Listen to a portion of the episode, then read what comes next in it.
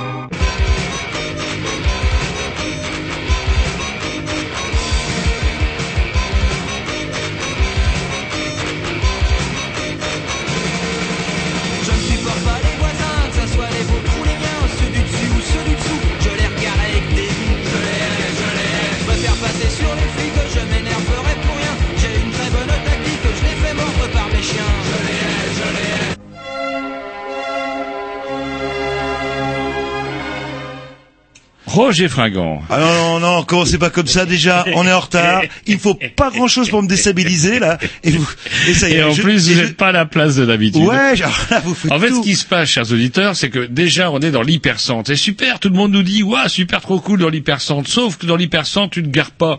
Surtout quand il y a Fauve qui passe, par exemple. Je sais pas, ouais, de qui concert, passe. parking Bon. complet, ce qui explique Voilà. le retard. Et là, on l'a un peu dans le cul. Il a fallu qu'on se gare sur une place handicapée. Un, on va prendre une amende. Deux, c'est vraiment pas cool. Voilà ce que nous C'est Canal B qui le paiera l'amende. Bah oui, Voilà. Eh, Et ça, cerise. eh, eh, ça se trouve, on sera pas topé. hein. Ouais, ça, c'est ça pas... se trouve. Oh, bon. Et cerise sur le gâteau, à la place d'une table ronde, on a maintenant une table triangulaire. Ah, ça, ça vous perturbe. Le côté phallique. Ah non, de Dieu, C'est le le côté, côté c'est pas le phallique côté la- phallique, c'est le côté triangulaire de l'affaire est-ce que- qui me dérange. Il faut que vous ayez voir quelque cas- euh, quelqu'un, comme on dit. Euh, Alors Jean-Louis, moi, n'arrive plus à se poser. Avant, il était à ma droite, j'étais à sa gauche, on était bien, une affaire qui tournait, un vieux couple. Et là, où est-ce qu'on va les mettre, les invités, sur la, la pointe du, du triangle? Bah, bah, ça dépend si on a une invitée, eux. Euh, peut-être C'est la proue du navire. Mais là, il faudrait que vous décaliez. En fait, vous êtes trop loin. Oui, il faudrait puis- que vous mettiez plus là. Et j'ai un problème, j'ai pas la pendule en face de moi. Ah, la et, ça, ça me perturbe. oui, droite. et là, vous, vous l'avez, quoi, là. Non, mais vous, vous l'avez à votre droite. Ouais, mais alors, justement, il faut que je me tourne pour l'avoir. que- Et Jean-Loup Grossou, ah bah, sans Ah, oublier même. euh, Tom le fidèle. Ah, il est là, Tom. Eh Ah, bah, oui, là, contrairement à Grovitch qui est parti je ne sais où. Bah, Qui ça? Ah oui, c'est ça. il retourne Ouais, sur terrain, si vous vous rappelez, c'était un barbu, une espèce Il de me semble gros. bien que c'était un barbu. Par là-dessus, il était bien, il était bien, Ouais, il était barbu. Je crois que c'est même lui qui a lancé la mode euh, de la barbe, euh, en fait, euh, Bah, au départ. Quoi. Bref, vous écoutez les Grignoux euh, sur les mercredis, allez, euh, 20h05, parce que c'est pas notre faute, jusqu'à 22h précise. Le dimanche, vous vous êtes levé, Roger, c'est 15h, 15h30 Alors, je ne sais plus trop à quelle heure je me lève en ce moment, mais je peux vous dire que quand je me lève, je me lève, et à 15, de 15h à 17h, eh ben, il y a les grignoux. Sinon, vous tapez les Grignoux sur euh, sur euh, bah, internet, vous tombez sur le blog et vous pouvez réécouter les émissions. Et pareil, bah puisqu'on parle euh, de réécoute, euh, vous avez vu le le site Canal B pour réécouter les émissions ou podcaster les émissions. Non, c'est même pas podcaster, c'est en streaming. Oui. Les anciennes émissions. Excusez-moi, mais quel bordel euh, mettre ça date par date c'est pas forcément une bonne idée enfin moi qui fais pas partie euh, de la ce que vous voulez de dire, la vous haute autre- direction Un autre euh, système, un autre système. bah, il suffit de marquer le nom des émissions, un peu comme Radioactive à Saint-Brieuc, marquer le, nom- le nom de l'émission, il suffit de cliquer dessus et là on pourrait avoir euh, tous les, les les replays, enfin tous Euh, les pas la quoi. contre-cliquer sans arrêt. Oui, mais bon, on nous, sent- nous ne faisons pas partie du centre décisionnel. euh. Bon, bref, euh, voilà, petite remarque en passant. Allez, un petit 10, c'est pas le tout parce que ouf, on a pas mal de, de, de, choses à vous dire ce soir. Legend has it that the moss grows on the north side of the trees.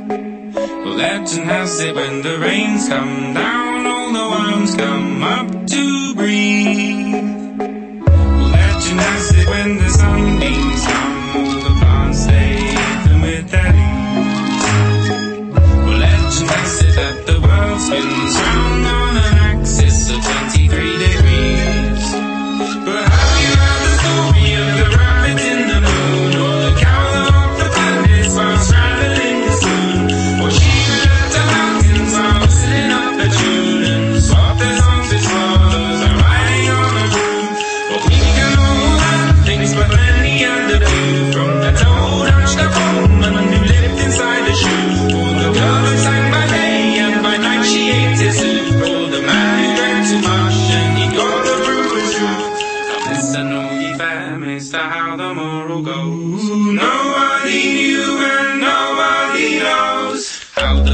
bubble was his twice five toes, or how the dawn came to on a luminous nose, or how the jumblies went to sea in a sieve that they rode, and came to shore by the Jackalibo where the bone trees grow, where the Jabberwocky small green tentacles do flow, and the Grangle Grangle plays in the rain and the snow.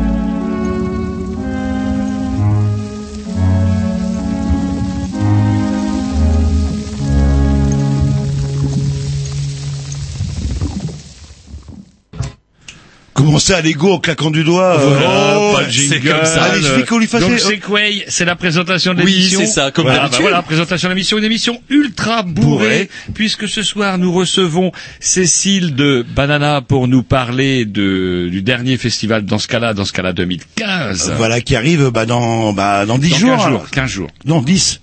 Vice. Oui, bah vous savez, c'est vrai Roger, depuis lundi, j'ai l'impression que vous êtes un peu hors du temps, comme si vous étiez un peu en vacances euh, quelque alors, part. je voilà. sens les médisances, Moi, langues, mais dire, j'en c'est pas- c'est vraiment pas mon genre, quoi. Voilà, c'est clair. Bref, bah, on va retrouver euh, bah, dans quelques minutes euh, Cécile de Banana Juice qui va nous parler du prochain fe- euh, festival euh, dans ce cas-là. Et en deuxième partie, Nous recevrons, euh, bah tiens c'est nouveau ça, on fait pas ça d'habitude. On reçoit ce soir un dessinateur. Enfin on l'a reçu mercredi dernier, Alexis. non, jeudi, jeudi. Jeudi dernier de son décalé, prénom. je- Roger. Qu'est-ce qui vous arrive Une horreur. C'est On l'a reçu donc dans sont- les studios de Canal B pour la sortie d'un album qui s'appelle Sans maison, paru aux éditions Delcourt. Euh, du coup, d'habitude, c'est Plume et Pinceau qui se fait ça, hein, Plume ou Pinceau, selon euh, certaines mauvaises langues. Mais comme il y a un côté social là-dedans, bah. ah ouais, voilà. sans maison, c'est-à-dire que l'histoire c'est Quay. Bah, racontez pas tout, Bah, les moi, gens, ils vont il les faut- on est en train d'essayer d'attirer le client Ah quand même. L'histoire c'est guichet. C'est qu'en 1945, tout le monde était mal logé, pas seulement à Paris, Lyon, Marseille, dans les grandes villes, mais aussi en campagne, en province et aussi à Quimper. Et à Quimper, vous savez comment sont les Bretons, des gens qui sont euh, irréductibles, quoi. Et donc, du coup, ils ont décidé à une centaine de, de familles de se regrouper et façon Castor de se construire un. C'est pas façon Castor, c'était Castor. les- Ouais, ouais, mais c'est une belle image, ces castors là qui se construisent de Avec leurs dents. pas de briques et de broc, mais en tout cas des un un quartier, un quartier vivable, autre que les taudis dans lesquels ils étaient entreposés et entassés euh, au moins de 1945. On l'oublie hein, pratiquement jusque dans les années fin Vous des êtes en train de 50. tout raconter. euh, Si on n'attire pas le client, faudra pas vous Ah oui, mais étonner après, si on a une baisse. Non, parce que Jean-Loup, vous, vous regardez pas les courbes, vous en foutez. Vous venez, vous en allez, vous regardez pas les courbes. Moi, je les regarde et ça craint. Surtout les courbes de votre température. Je Ouais, vous dis, mais vous surtout les temps. d'audience quand on n'a pas effectivement aguiché le client. Bon, est-ce qu'on attend de se mettre un petit disque ou est-ce qu'on en... On peut embrayer sur le jingle. hein. Bon, bah, on l'embraye sur le jingle. Ah c'est ouais, parti. carrément. Bah oui, carrément. On n'a jamais fait, on n'a jamais fait ça. Eh Tom, quand même, ça fait quoi euh, Six mois que vous travaillez n'avez avec même nous. pas encore calé mon disque, alors je vais vous dire. Ça tombe bien parce que c'est pas le vôtre, c'est le mien. Ah oui, c'est vrai. C'est maintenant devenu une habitude, les Grignoux ont en chaque début d'émission et chacun leur tour une rubrique personnelle. C'est ça en fait, tu vois le truc. C'est ça Philou, t'as tout compris, c'est un petit peu entre le clin d'œil, le coup de gueule du moment, mais aussi le détail de la vie trépidante d'un Grignou. C'est ça en fait, tu vois le truc. Maintenant, le problème va être de savoir qui a l'honneur d'ouvrir le micro aujourd'hui. Et ça, euh, c'est pas facile. Attendez, attends, tu me laisses parler. Tu me laisses Ah, il est en train de me tirer par la violence, et ça me coûterait. C'est ça en fait, tu vois le truc. Et oui, c'est ça la rubrique perso. Allez, rubrique à bah, Roger, de toute façon, euh, comme De d'hab. toute hein. façon, Roger- Jean-Louis il s'en fout. lui. Je me demande dans quel monde il vit, dans Ah, quelle époque ça. il vit. Hein, c'est plus ça en fait. On se demande. Tiens, allez, on va dire un petit peu de mal du Front National. Il faut quand même rappeler quand même qu'il y a des élections et que pour un parti qui a, vous savez, le, le menton haut et les mains propres, il y a un truc qui est assez amusant, c'est que le Parlement européen euh, vient de découvrir que la majorité des, comment, des Non, non, collaborateurs du Comme Front vous y National. allez. Attendez, mais je. Ah, Attendez, il a dit que c'était la rubrique à qui Ah oui, mais qu'à Roger. Donc je cause. Et si éventuellement vous voulez rajouter des trucs, je vous laisserai la parole. Mais là, je finis. Donc, je résume. avec Une bonne moitié, voire les deux tiers des collaborateurs de comment du Front National présents euh, dans l'hémicycle, euh, comment dirais-je, euh, de l'Union européenne, enfin, ou je devrais dire plutôt absents, étaient largement rétribués par le Front National, euh, par, pas par le Front National, mais par l'Europe, et en fait n'y mettaient jamais les pieds et travaillaient. Ils travaillaient. Alors ça c'est clair, ils travaillaient, Ce sont des mais pour soupçons. pour le Front National. Et ce qui est amusant, c'est la réponse de, de Marine Le Pen. On aurait pu dire oui, c'est faux, etc. Non, non, elle n'a pas dit que c'était faux. Elle dit c'est bien, l'Europe vient de comprendre qu'on travaillait contre elle. Ouais, elle dit ça. Donc, donc, du du coup, coup, ouais, ouais, je vous assure. Et c'est là où ça devient un petit peu balèze, c'est que plus c'est gros, plus ça passe, vous savez. Et là, elle dit, ah bah ça y est, l'Europe vient enfin de comprendre que de toute façon, nous ne travaillons pas pour elle, mais contre elle. Ouais, ça ressemble- Si en plus, l'Europe est suffisamment généreuse pour nous donner du pognon, tant mieux pour elle. C'est ce que disait, alors ça c'est vrai, tout le monde, plus personne n'écoute les vieux crabes qui racontent quelques vieux, vieux faits historiques, mais c'est exactement ce que disaient les nazis avant de prendre le pouvoir, à savoir, il faut se servir des armes de la démocratie pour prendre le pouvoir, point barre. Et lorsque on entend cette dame-là dire ce genre de choses, c'est qu'effectivement, elle n'en a plus rien à foutre et qu'elle sait qu'effectivement, tous les blaireaux vont voter pour elle dans 15 jours. Ouais, et vous croyez qu'avec le Front National, euh, souvenez de Rachida Dati, là, qui était là, voilà. Ouais, c'est l'UMP. À Strasbourg, déjà. ah, ça tombe bien. J'ai jamais, j'ai euh, jamais, j'ai jamais, vo- jamais voté euh, Et on dit, UMP. on dit plus l'UMP, vous êtes pas, on dit l'UMPS euh, pour être euh, à la mode. Mais la présomption d'innocence, attendez qu'il y ait une enquête. Regardez Chirac, c'est même euh, les emplois fictifs, les soi-disant. Ah bah, il a tombé, été hein. innocenté. hein. Non, il n'a pas été innocenté, c'est l'UMP qui a payé euh, pour lui.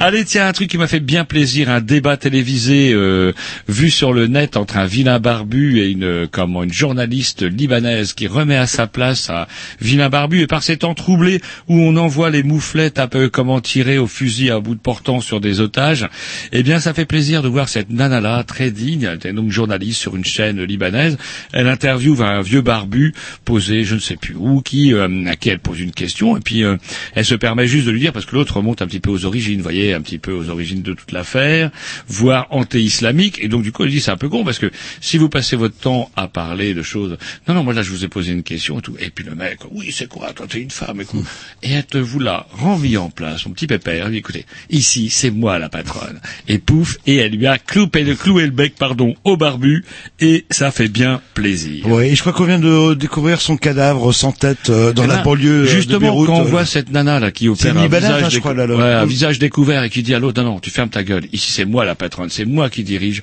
Moi total respect. Si j'avais encore eu des cheveux, j'aurais eu les cheveux dressés sur la tête, Mais- épaté que j'étais par le courage. Oui, mais là, vous avez la barbe qui se dresse. Je- là. Bah, écoutez, il faut vivre avec son temps. Quand ils vont venir, au moins, je serai déjà barbu. Tiens, Allez, un dernier truc. dernière. euh, tiens, dernier, dernier truc. Le cuisinier star. Vous suivez ça, vous, euh, les émissions de cuisine en ce moment? Euh, non, euh, honnêtement, je m'en suis lassé. C'est vrai qu'il y a quelques années, c'était assez novateur, top chef, top si, et puis, pff, ah, au bout d'un moment, c'est un peu comme les radios crochets. euh, bon, euh, on s'en, ouais, non, je c'est pas trop mon truc. Ah, mon ah. truc là, ces temps-ci, c'est les chercheurs d'or. Ah oui, euh, vous avez laissé tomber le camionneur.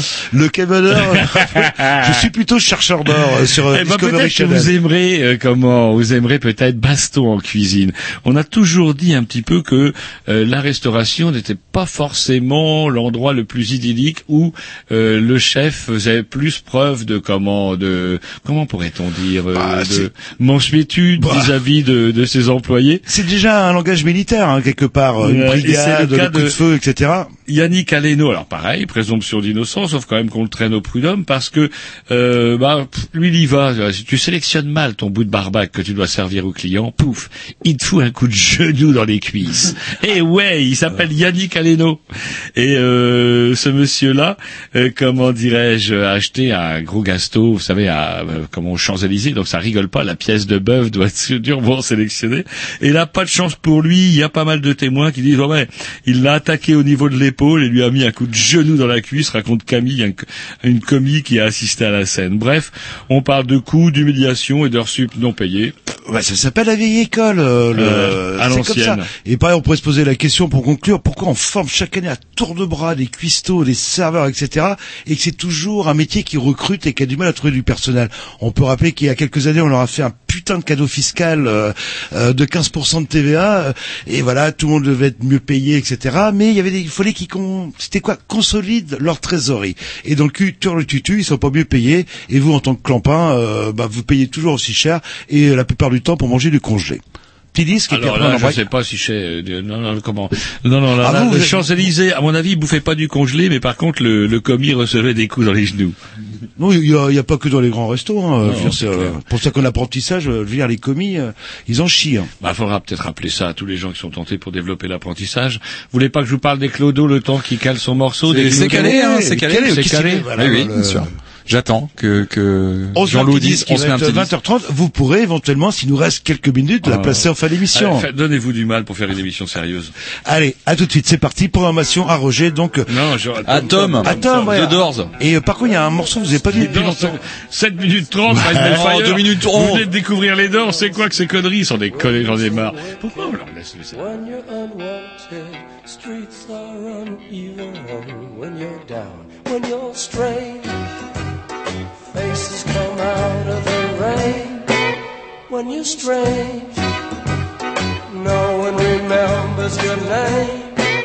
When you're strange, when you're strange, when you're strange. People are strange when you're a stranger. Faces look ugly when you're alone. Women seem wicked when you're unwanted.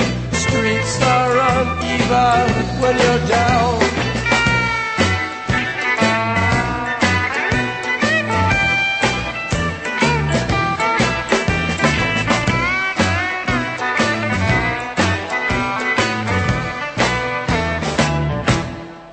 When you're strange, faces come out of the rain. When you're strange, no one remembers your name. When you're strange, when you're strange, when you're strange.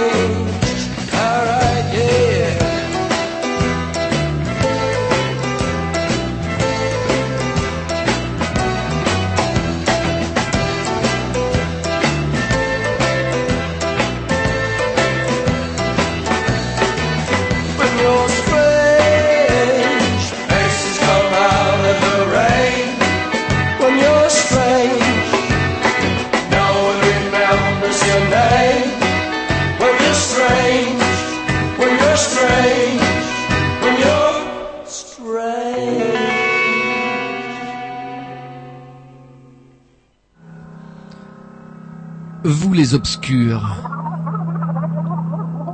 Vous les 100 grades. Vous les rebuts des médias. Ceux dont la vie ne compte pas. Jean-Louis Roger, les Grignoux, vous donne la parole. Car pour eux, vous êtes un grand témoin. Nous recevons enfin une un grand témoin, enfin une association euh, euh, avec qui Canal Bien connu, en Oui, tout cas que nous nous euh, connaissons depuis très très longtemps. Comment vous le dites vous? Euh, alors je ne sais plus là le. Juice. Ah, Banana Juice. Juice. Enfin, je ne sais pas comment ça se prononce. Et Cécile va sûrement nous le dire puisque c'est Cécile que nous recevons ce soir. Bonsoir. Bah Ouais. oui, bah oui, oui. Là, le- euh, le- et chez les Vous avez Grignoux, été aussi là- un petit peu perturbé par les- Excusez-moi, là. excusez-moi les grignoux, je suis désolée, je suis Yep. désolée. Bonsoir. Donc on reçoit Cécile. Comment vous le dites le nom de votre association C'est Oh, bien. bah simplement, hein, Banana, Banana Juice. Voilà, vous vous dites très bien. Voilà. Alors on aurait peut-être pu recevoir Étienne. Un petit mot pour Étienne. Étienne Ah bah oui, venir. mais oui, mais oui, mais bon, euh, voilà, il, il a d'autres d'autres priorités en ce moment, le Étienneas. Donc, ouais. euh, Alors c'est une fille ou un notre- garçon, on n'a pas su. hein. Si si, Un la vie, il a répondu. Voilà, c'est un répondu, garçon. on lui a c'est un garçon, voilà. Donc, euh, Et il s'appelle comme- comment? Je ne sais plus. Eh ben, il a super- il a un super qu'il a un prénom, super euh. prénom. euh, C'est original, je Oui. me rappelle. Et Voilà, du coup, c'est par ça, contre, c'est le nom, on va chercher, on va chercher. Et en tout cas, eh ben, bienvenue chez nous. Déjà, on, a déjà, on nous a déjà oublié ton prénom, fiston. Bah, putain, bonjour, tu commences bien.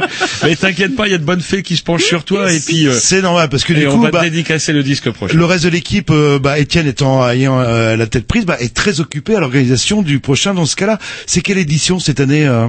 Alors. Ah, ça, vous le savez, quand même, voilà. Oui, oui, non, mais parce que c'est c'est la 21e. 21e. Mais c'est c'est compl- mais c'est compliqué parce que c'est la 21e édition, mais ça fait 25 ans, voilà. Oui, une, Euh, voilà, il y a période, toujours, euh, euh, d'interruption, toujours voilà, euh, une période de, de creux. Ouais. Et euh, je sais pas, j'ai une juste une petite question à vous poser. Pourquoi cette date? Parce que traditionnellement, c'était le dernier week-end de janvier. Alors oui, c'est fois, vrai. ça avait été décalé parce qu'il y avait eu un retard dans la en location de février, salle. ouais. ouais, ouais, ouais, ouais. Et puis, euh, et puis, bon, on a décidé de le mettre en mars parce qu'il y a moins de choses en mars aussi. Et c'est vrai qu'en janvier, février, euh, Pas plus mal, parce que quand on va fumer une clope dehors, il fait plus chaud. Alors Oui, ouais, c'est vrai, Pas forcé, mais pas forcé. non, mais en fait, ça s'est trouvé comme ça. Et puis bon, là, ça fait, ça fait quand même plusieurs éditions qu'on fait ça au mois de mars. Hein. C'est pas. Ah, j'étais resté bloqué sur le dernier week-end de janvier. Je sais pas Ah pourquoi. non, non. Depuis 1912. Ah ouais. Et c'est vrai que la seule fois où j'ai pas été dans ce cas-là, j'étais en réanimation à l'hôpital. Là, là. Voilà, Et je voulais y aller quand même, ils voulaient pas. Là, là. Mais bon, ça s'est passé comme ça. Là, là.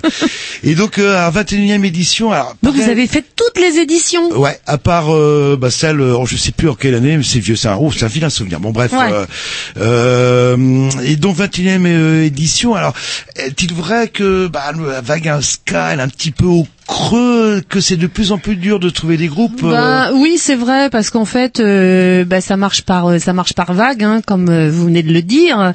Euh, donc euh, bon, voilà, ça va, ça, ça reprendra certainement. Après, il y a toujours ce côté festif en fait dans le ska qui est là, et je pense que les gens, euh, les gens au niveau, enfin au niveau de notre public, je pense qu'ils sont là aussi parce qu'ils ont envie de bouger. C'est de la musique euh, cool, sympa, et, euh, et voilà. Il y en a pas, hein, c'est le seul festival, euh, c'est un des de- seuls festivals de ska français quand même. Disait qu'il y avait un petit souci aussi parce que à l'Ouest, en fait, vous êtes le seul festival Oui. de l'Ouest, Oui. et qu'en fait, ça tourne plus en Allemagne, en Belgique, en Oui, c'est vrai. Angleterre. Ouais, ouais, ouais. Et que du coup, c'est chiant. Il faut faire venir des groupes pour une date à- dans l'Ouest, c'est bah, loin. c'est bah, comme les Troyanes là, ça sera ça sera une date unique en France. Donc euh, bon, on a cet avantage aussi d'être proche de l'Angleterre. Donc au final, euh, si on Mhm. veut euh, si on veut des groupes pour pour une date unique, bah c'est plus simple aussi.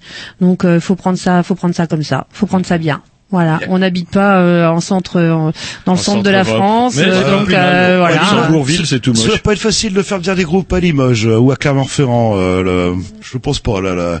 Bah, il y a pas le TGV. il y a- Euh, ouais, c'est compliqué. Ouais. Si, si, c'est compliqué. Je peux te dire que c'est compliqué parce que euh, parce que pour travailler sur euh, le- la programmation du Cosmic Trip euh, à Bourges, c'est euh, voilà, c'est très compliqué euh, au niveau des.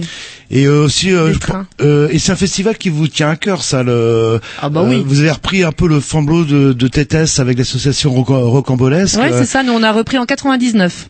Et, euh, Mm. et même si on est un creux de la vague, même si c'est pas forcément euh, moins rentable ou plus difficile à rentabiliser, euh, Bah, il faut continuer. morceau, il faut continuer à le faire. Je pense que si on arrête. Bah voilà, c'est c'est c'est dommage parce que je, je pense que c'est vraiment un rendez-vous aussi pour euh, pour un public averti ou pas parce pas, que ouais, bon, là, là. euh, on a vraiment un, un public euh, assez mélangé et ce qui est bien d'ailleurs. Et, euh, et je pense qu'il faut il faut essayer de perdurer au maximum ce festival. Et c'est vrai qu'il y a une, une ambiance particulière et moi j'aime bien y aller parce qu'il y a des gens que je vois une fois dans l'année. Oui, c'est ça. Et c'est là. Ouais, Euh, des gens ouais, parce qu'ils habitent loin, etc., où la vie s'est passée comme ça, mais qui euh, sont qu'il y pas forcément les scamans, mais qui viennent quand même pour, euh, Est-ce qu'il y se aura retrouver. fauteuil roulant cette année? Je dis ça parce que j'ai des amis qui ont des, j'ai des amis Ben, qui sont- il il y a un C'est obligatoire. antipode. Euh, Yes, super. Et ben Ouais. voilà, vous avez répondu. Donc vous y serez là. Mais là. oui, oui, oui, tout à Super. fait. On peut peut-être s'écouter un petit morceau de. Alors Non, justement, alors, justement, j'avais calé juste un morceau avant, avant Ah bah après on euh, n'aura voilà. plus le temps, voilà. On vous pensez qu'à vous en fait. Oh, oh là là. pff, arrête, Mais non. Donc c'est, euh, ah, il y a longtemps que j'ai pas entendu Marc Fogo. Euh, Non, c'est pas Marc Fogo. Ah, ça écouter- change. Il y a Non, au moins non. 15 Ah jours bah qu'on l'a pas eu là. fait, euh, justement pour nous faire patienter, tous les émissions, j'ai passé un morceau de ska. Allez, ça c'est un vieux morceau du Mega Roots, peut-être une des raisons pour lesquelles on aime bien le ska. Ayata.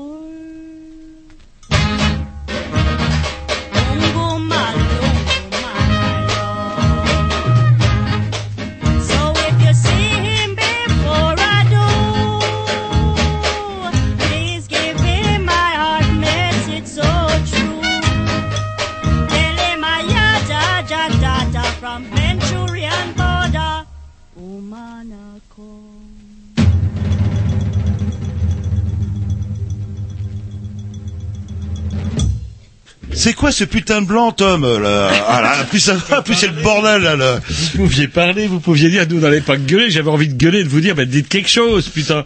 Et vous auriez pu dire, par exemple, comme c'est une salle non fumeur, les grilles sont obligés de sortir, et du coup, ils ont toujours un léger décalage. Ah mais ça sent la fumée quand même ici. Hein. Ah bah comment, ouais, Je tiens à le commencez dire. pas Oh, à qu'est-ce vous qu'elle est chieuse. Mangez votre euh, p- votre pâté bio Toujours là. en et- compagnie. ne faites pas chier. Toujours en compagnie de Cécile, de Banana, moi je préfère dire Banana, tout Oui, court. oui, c'est oui, c'est Voilà. pareil. Oui, oui. On va parler un petit peu, bah, du coup, de cette soirée, du coup, parce qu'il est déjà déjà 20h50. Non, 40. Ah, 40. Non, c'est pour ça que j'aime bien avoir la 40. pendule devant les yeux, parce que moi je la vois, moi, monsieur. Ah là là, les grignoux, les grignoux, les grignoux. Bon, alors, euh, Alors, donc, examen euh, de passage. ouais, je, examen je de me sens toute passage. tremblante quand on se connaît depuis longtemps. Étienne lui a donné des éléments de langage. Ah oui, bah oui, oui. Étienne est est notre spécialiste de, de du ska, donc euh, donc voilà. Euh, donc c'est vrai que là on a on a une expo quand même au 4 bis. euh, je, Ah. je tiens quand même à le dire, euh, qui a lieu du 2 au 16 mars. Et euh, donc c'est en extérieur, hein, c'est sur la vitrine du 4 bis. Et donc c'est Anthony West euh, qui a qui nous fait souvent les photos en fait euh, sur le sur le festival. Donc qui a fait cette cette magnifique expo. Il n'y a pas beaucoup de photos, mais c'est c'est vraiment très chouette. Donc Ah. voilà, n'hésitez pas à passer. Et vous n'avez même pas besoin de rentrer dans le 4 bis puisque c'est dans la vitrine. Et en Donc, plus, ils sont en grève, je crois. Ah. voilà, bah ça tombe. Bah c'est pas que ça tombe bien, mais bon, elle est en vitrine, donc c'est plutôt pas mal au Yes. final, parce qu'on peut la voir quand même. Le festival il commence le vendredi en fait. Hein, la, Oui. la, la grosse date c'est le, le samedi, mais dès le vendredi on peut commencer Oui. à voir euh, où. Dès le vendredi, alors c'est gratuit le vendredi, hein, faut quand même le préciser. Donc le vendredi c'est au Barrique et au Tiana. Yep. Voilà. Deux, donc, euh, deux groupes de concerts. Oui, on aura on aura deux groupes, donc les Whippies qui sont de Marseille, euh, qui sont. euh, on a déjà fait en fait plusieurs euh, membres de, de ce groupe, euh, comme les Magadox par exemple, qui ont qui ont déjà joué. Euh, donc ils font plutôt un ska ska traditionnel, ska 60s en fait. Hein. Donc pour démarrer, c'est bien. Voilà. Et ensuite au Tiana, parce qu'on a, on essaye de chevaucher un petit peu les horaires, parce que c'est pas en même temps évidemment. Donc on a les Trendstones euh, qui eux viennent de Bordeaux. Donc euh, plutôt pareil dans un dans un ska plutôt rocksteady, early reggae. Donc euh, voilà, tranquille. Bah, le, le two-tone a pu, euh, ouais, on, on revient plus aux sources apparemment euh, en France. ça- Non, ouais, enfin il y, a- il y a toujours eu, mais euh, le two-tone on l'aura plutôt le samedi. Le samedi on Ça, essaye toujours. euh, Eh ben, yes. Ah ouais, le tout-autre, ça a quand même de... de- Le samedi, on essaye toujours euh, de, de, de mettre un, un panel en fait euh, de tout ce qui peut se passer dans cette euh, dans cette mouvance. Donc ça peut aller euh, du, de la soul à la northern soul, en passant par le two-tone, le early reggae, et puis bon là en terminant avec euh, avec les Troyanes qui font plus un ska celtique et euh, et très très euh, Et vous avez de la chance qu'on n'ait pas beaucoup de temps, sinon je vous aurais demandé la différence entre le early reggae et le le, le rocksteady. voilà c'est Ah, ça. Donc on n'a pas beaucoup de temps. On peut peut-être s'écouter euh, le je sais premier pas, groupe ouais, qui le passera premier le samedi, c'est voilà ça et extrait. donc c'est Gema, Game, Alors, Gema, c'est parti. Gema and the Travelers. Oh, bah. Ah bah l'autre, il est Bah en oui, train de c'est ça en mâchouiller fait. du hein, pain. quand on mange du pâté. euh, Non, mais On l'autre- l'émission d'après. il est en train de foutre des saloperies partout sur la Et sur on les platines. trouver des couteaux pleins de pâté sur la table. on regarde que c'est- que c'est notre faute là. là.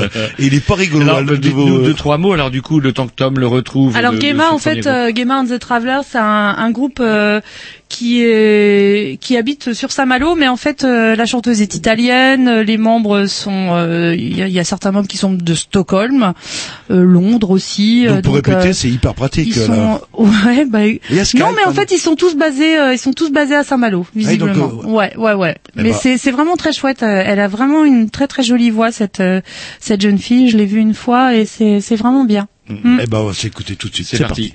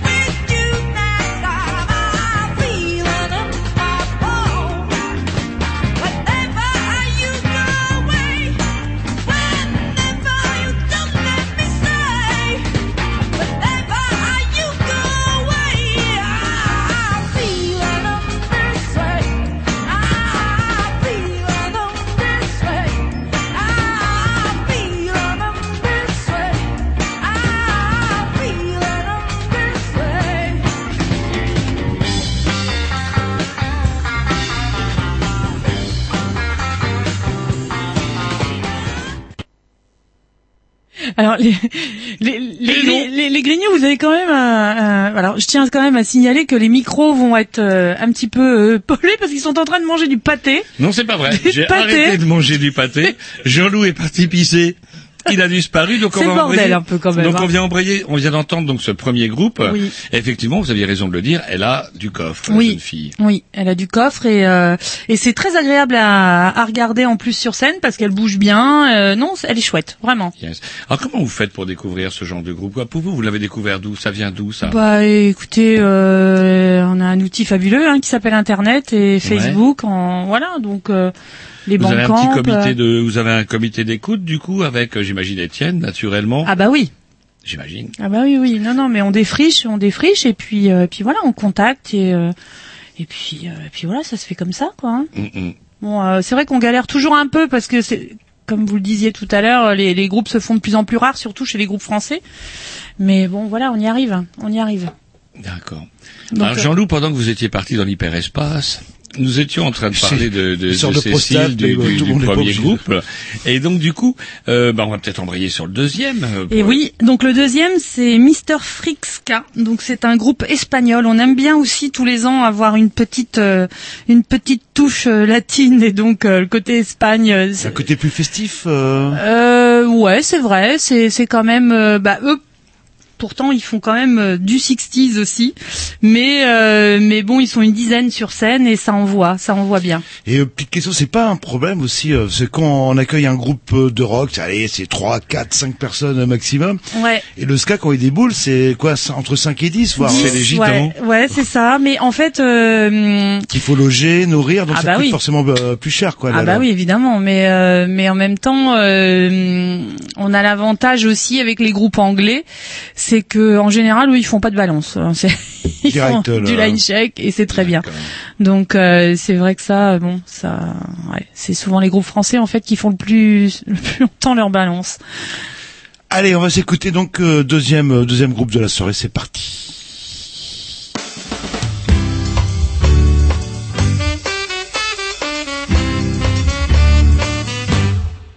No hi ha res que m'agradi més que la cervesa, ni tan sols un bon got de vi del priorat.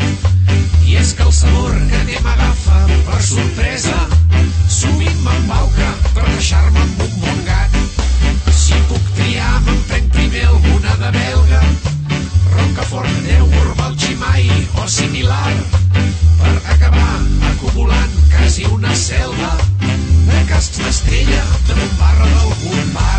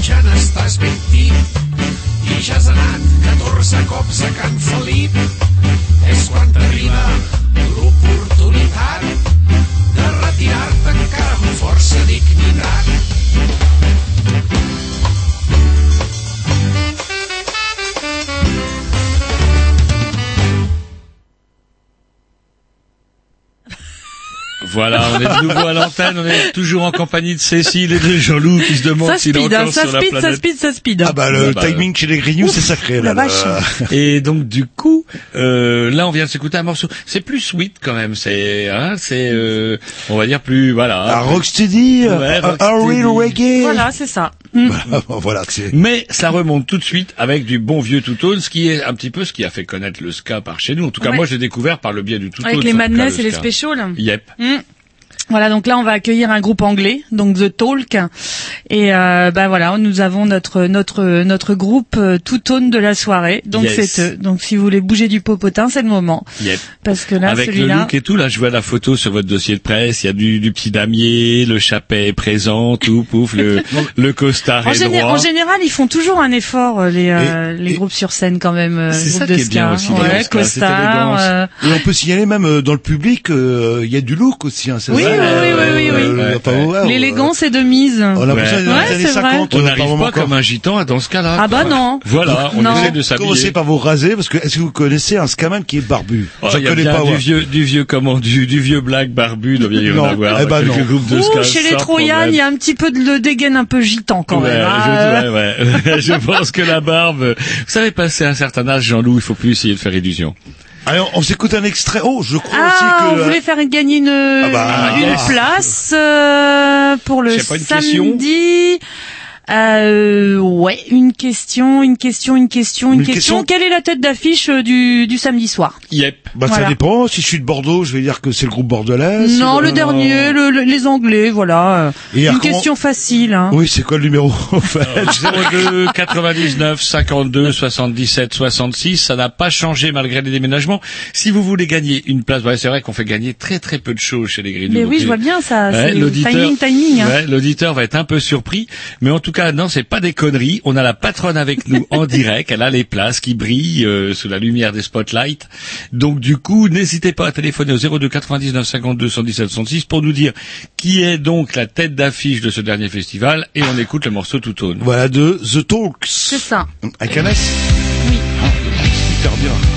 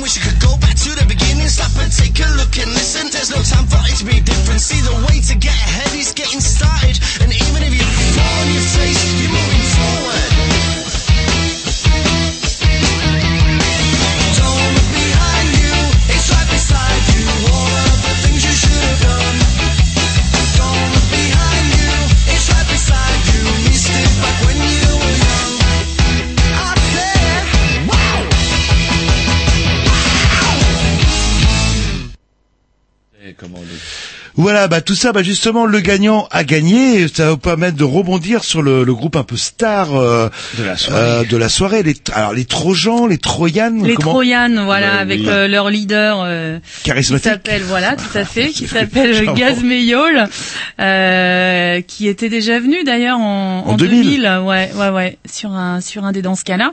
Et donc c'est vrai que c'est un groupe, bah, c'est un groupe génial, quoi, qui mélange euh, les, des sonorités un peu celtiques. euh, c'est euh, voilà, c'est c'est vraiment c'est vraiment un groupe à voir. euh, ils sont ils sont une dizaine sur scène. Là, euh, il y a des des vétérans. Oui, il paraît qu'il y a des vétérans qui eux. Ouais. euh, Et il y a même des barbus Ouais. dans les vétérans. c'est Il y a des dire. vétérans et donc euh, il y en a un qui euh, notamment s'appelle Vin Gordon, qui est dit Don Drummond Jr., Ah, ah. qui a été le tromboniste de Bob Marley de 65 à 78. Le trombonnier. Voilà. ouais. Il doit pas Et, être tout euh, jeune, ça lui fait quel âge que le... Bah écoute, je ne sais pas, mais en tout cas, il a enregistré sur euh, 230 albums. On Ah ouais, retrouve sur, euh, ouais. Donc euh, c'est quand même un, un personnage euh, assez atypique.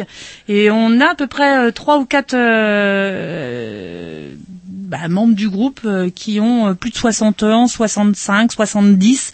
Et donc je crois que lui, il doit frôler euh, bientôt les 80 quand même. Alors, Donc, je suis impressionné parce que je regarde la photo de votre dossier de presse, mais ils sont combien sur scène? Alors, ils sont exactement, bah, je vais à 2, 3, 4, 5, 6, 7, 8, 9, 10, 11, 12. Ah ouais. J'espère Voilà. qu'Étienne n'écoute pas. euh, Hop, 12 tout de suite. Vous auriez dit... Oh, bah oui, mais bon, euh, Entre 10 et 15, selon la configuration, ce serait passé aussi. Quoi. Oui, oui, oui, tout à fait, mais bon, euh, voilà. Ah ouais, 12 sur scène, c'est Ouais. dingo. Ouais, ouais, ouais, ouais. Ouais, on peut les retrouver aussi à l'époque euh, quand vous étiez riche. Là, vous sortiez des CD euh, régulièrement, des enregistrements. Oui, c'est vrai qu'on a sorti, on a sorti beaucoup de, beaucoup de compiles, mais bon, ça, ça s'est arrêté, par contre. Mais alors, faut rappeler que vous vous produisez encore des vinyles encore. Oui, J'ai oui, mon oui, ami oui, oui. l'Irlandais qui, achète les vinyles C'est régulièrement. quoi ça, un Des, vinyle euh, des 45 tours, même. Ah, 45 tours, je, je, Ils je vois sont magnifiques avec des super pochettes toujours. Ouais. Et une série, là, de 8, à 8 à suivre. Ouais, Voilà. collector. Ouais, collector, parce Ah. qu'à la fin, ça fait une fresque, en fait. c'est. Ouais, et puis quand on, a, on, on veut acheter le vinyle, mais qu'on n'a pas de platine, est-ce que vous faites le système On a un numéro qui nous permet de le télécharger Oh là euh, via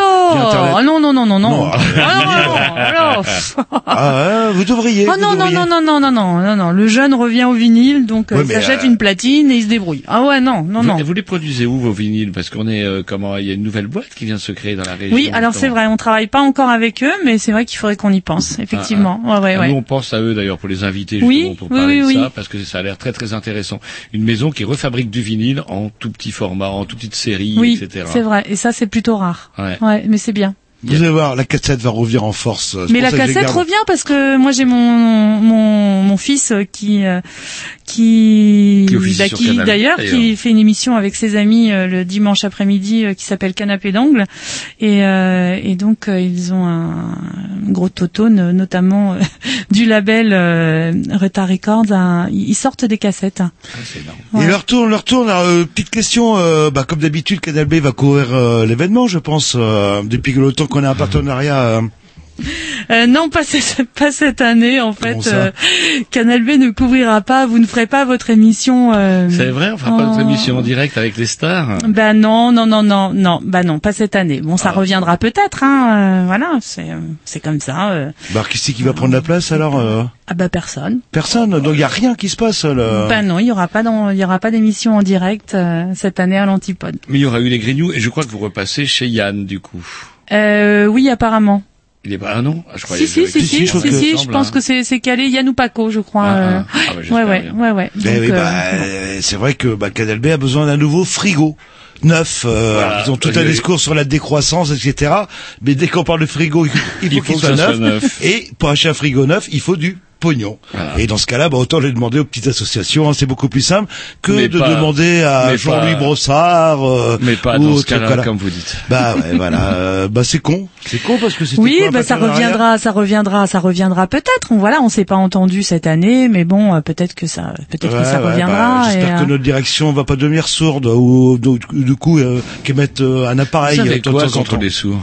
Non, C'est c'est- votre problème C'est- un problème c'est- avec les sourds? Non, c'est la barbe qui pousse à l'intérieur des oreilles. Ah, euh, là, là. C'est peut-être ça aussi qui rend les, les gens un petit peu sourds. euh, Et c'est un, un vieux partenariat qu'il y avait entre Canal B euh, et dans ce cas-là. euh, Oh, même. je pense que c'est depuis qu'on a repris, donc depuis 99, je pense. Voilà, bon, bah écoutez, nouvelle Ouais. direction, Ouais. nouvelle.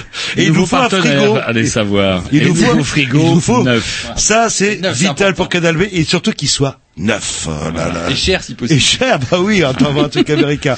Allez, on va s'écouter bah, justement le... Le- The Trojan. Les Troyanes, et puis après on terminera avec le tarif d'entrée et tout ça. Voilà, et, comme d'habitude. euh, voilà. Eh ben, c'est Et le bus pour rentrer. Et le, le bus pour rentrer. Oui. Oui. Oui, c'est nouveau ça.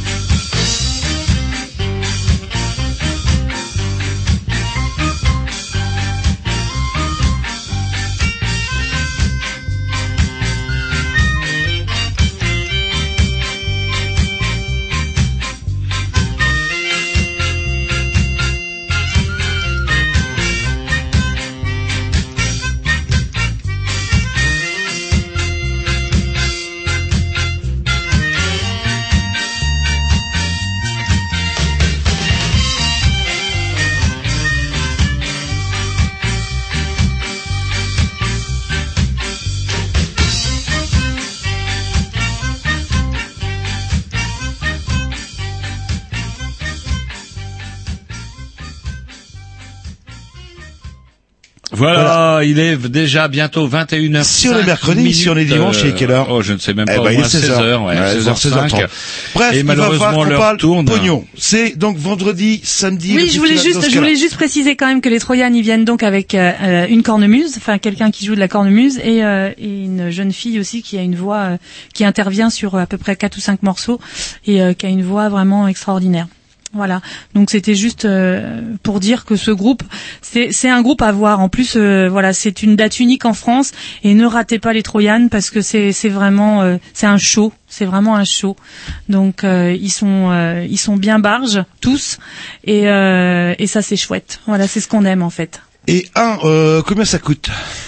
Alors, ça, vous devez le savoir ça sans coûte, ça coûte notes, euh, 16, euh, 16 en loc et 19 sur place. Alors, comment c'est qu'on lock euh, alors en loc, euh, c'est donc tous les réseaux Ticketnet, Dispo Billets. Donc maintenant, comme il n'y a plus trop de disquaires, eh bien vous pouvez acheter vos places à Carrefour, à Super U ou à Intermarché. C'est comme ça. Mais il y a un Et, petit problème avec les locks, euh, c'est que du coup ils prennent une taxe dessus. Toujours, ouais. Et ce qui fait que bah, finalement il n'y a pas trop de différence. Ouais, mais bon, et- ça, ça permet aussi aux gens euh, d'être sûrs d'avoir une place parce que c'est vrai que l'année dernière, par exemple, on a fait vraiment euh, beaucoup de monde et, euh, et du coup, euh, voilà, ça, ça sécurise quand même d'avoir sa place avant. The Trojan, il va y avoir encore plus de monde. C'est pas. Ben ouais, je pense ouais, c'est quand même un c'est quand même un super groupe et euh, et c'est pas raté. Toute toute la prog est bien, Mm. mais euh, mais c'est vrai que de terminer par les Troyanes c'est quand même euh, quelque chose à voir. En tout cas, si vous n'avez jamais vu ce groupe-là, je vous conseille vraiment de, de passer. Donc c'est le 17 euros, c'est ça euh, non, 16 16. euros en loc et, euh, et 19 sur place. Bah, ce qui fait 17 si je fais une moyenne. oui, c'est ça, ouais, à peu près. C'est le 21, c'est le jour. Et c'est quand même, c'est c'est aussi jusqu'à 5 heures du matin et donc euh, après euh, après les lives.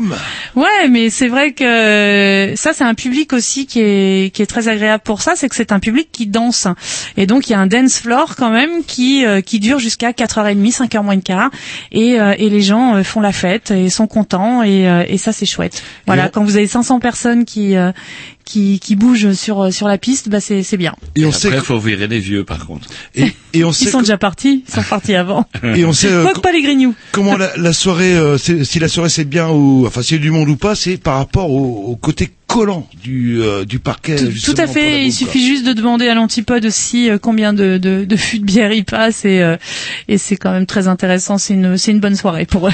On vous remercie, on vous dit à bientôt et hop, on Bah, à sur l'interview suivante. Oh, vous savez, Non, D'abord euh, avec un petit Dix d'abord. et donc il y aura pas Canal B, c'est sûr, ça c'est. Bah non. Non, Mm. vraiment. Bah ouais. Mais nous on viendra quand même. Bah Allez, je sais écoute. bien. Vous serez présent de yes, toute façon. naturellement. À moins qu'on soit mort. On écoute un petit Dix de programmation à Jean-Loup.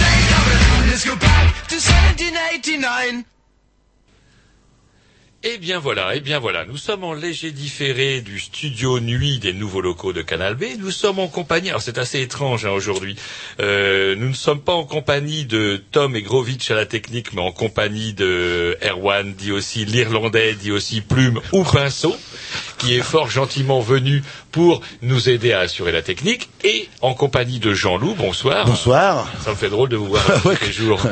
bah oui, c'est pour ça qu'on appelle ça le studio dit de nuit en fait. De vous voir en plein jour et à jeun, c'est quand même deux choses. Je ne savais pas qu'il avait autant de rides.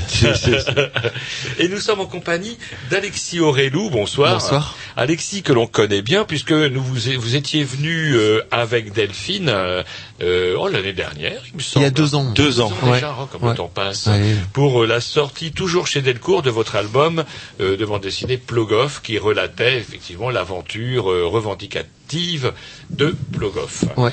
Cette fois-ci, c'est pour un sujet tout à fait différent, toujours en Bretagne, certes, toujours dans le Finistère. Peut-être que vous nous direz si vous avez des attaches particulières avec ce département.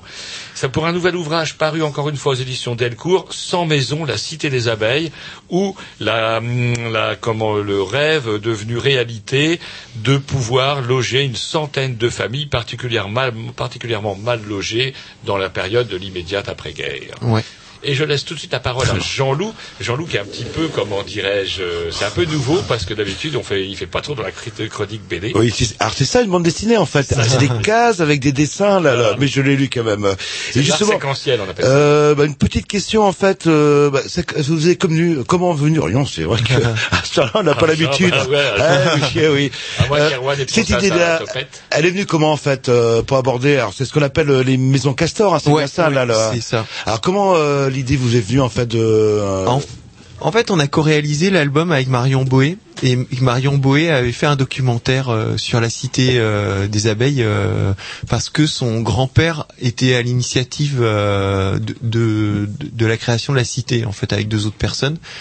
Et, euh, et en fait, Marion Boé, c'est la cousine de Delphine, euh, qui est la scénariste de Sans Maison. Donc euh, Delphine connaissait aussi bien le quartier et tout. Et quand on a travaillé sur Plogoff, eh ben on a vu le documentaire de Marion et euh, c'est ça nous a donné envie de raconter cette histoire-là, quoi.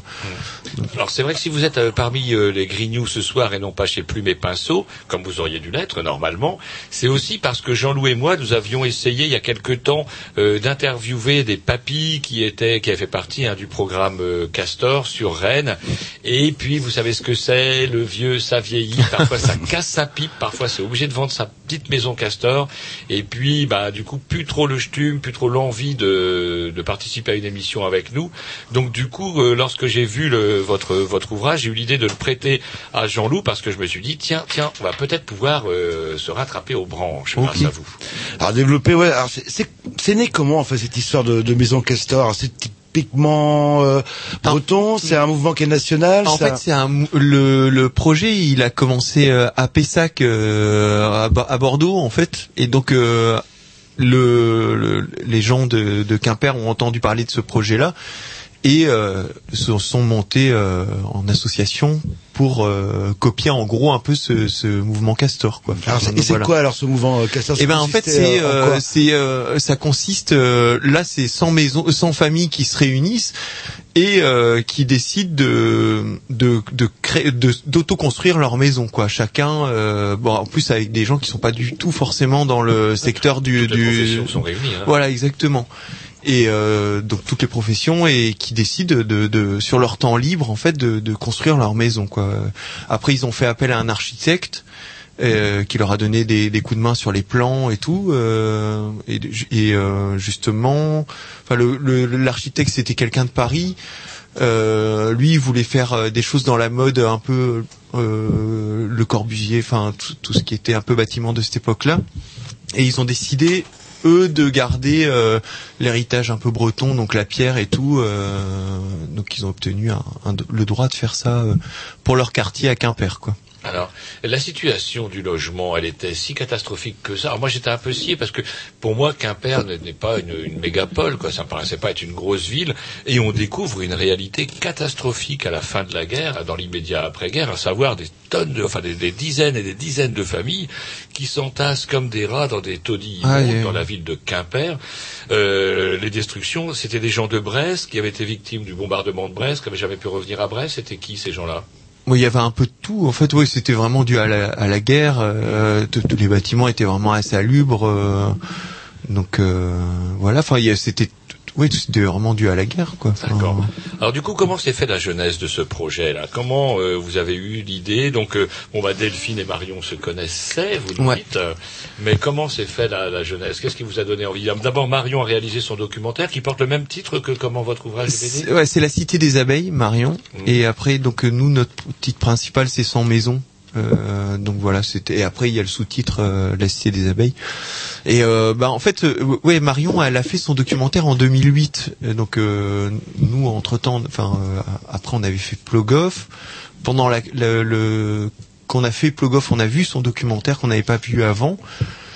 Et à la fin de, de, de Plug Off, euh, on, en gros, on cherchait un autre sujet. et, et un matin, on s'est dit, bah, tiens, pourquoi on ferait pas quelque chose sur euh, la cité des abeilles?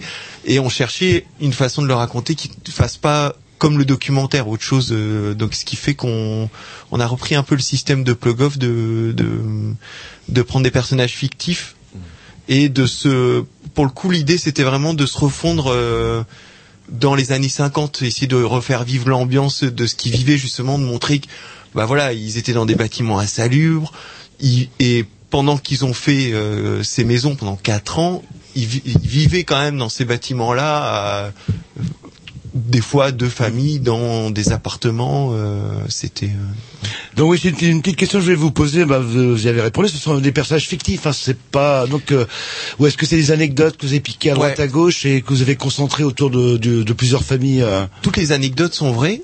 C'est des, des anecdotes qu'on a pris de, de personnages qui ont existé et euh, bon après on n'avait pas forcément assez de documentation et euh, aussi le, enfin on voulait euh, les enfin les les grouper euh, sur deux familles euh, pour avoir une, une unité dans l'histoire en fait. euh. Donc ouais, même ce personnage là de qui, qui se fait renverser par une bagnole a réellement existé. Ouais, et en fait, on a on a su qu'il y avait un pers- une personne qui était morte à vélo euh, pendant la création des maisons. Donc euh, ça, pour le coup, c'est un peu ce qui nous a donné euh, la lignée de l'histoire, euh, ce personnage. euh. D'accord. Et lui, il était aussi sur le sur le projet. Il avait Ouais. une famille. Il s'est Ouais. fait shooter. Ouais. Et euh, alors là, c'est vrai. qu'alors moi, c'est vrai que je suis. Alors ça doit être l'âge. hein, je suis de plus en plus fleur bleue. mais euh, l'accident est terrible hein, parce que ce sont des gens, des gens qui sont dans la misère. On est. Ça me fait penser un peu. Votre histoire me fait penser un peu.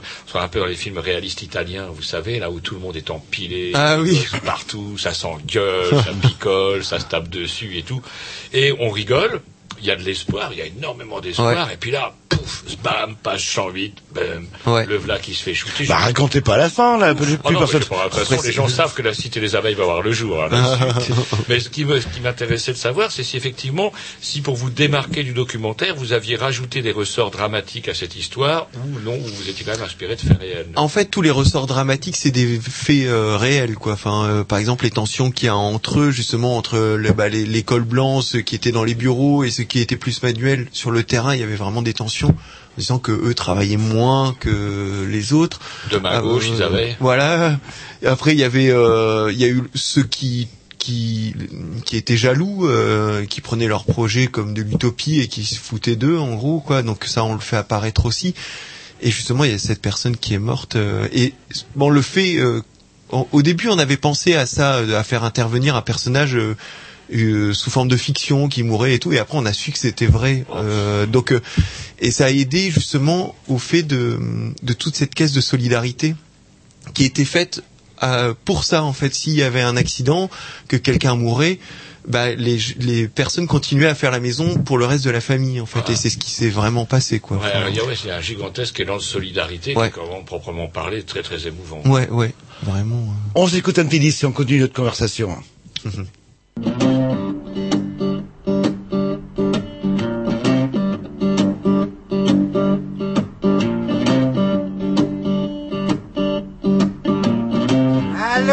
down the river. What do you think I see? And I see a band of angels coming after me. Look down yonder, Gabriel. Put your feet on land and see. Gabriel, don't you blow your trumpet. Take a gift from me. Ain't no bear gonna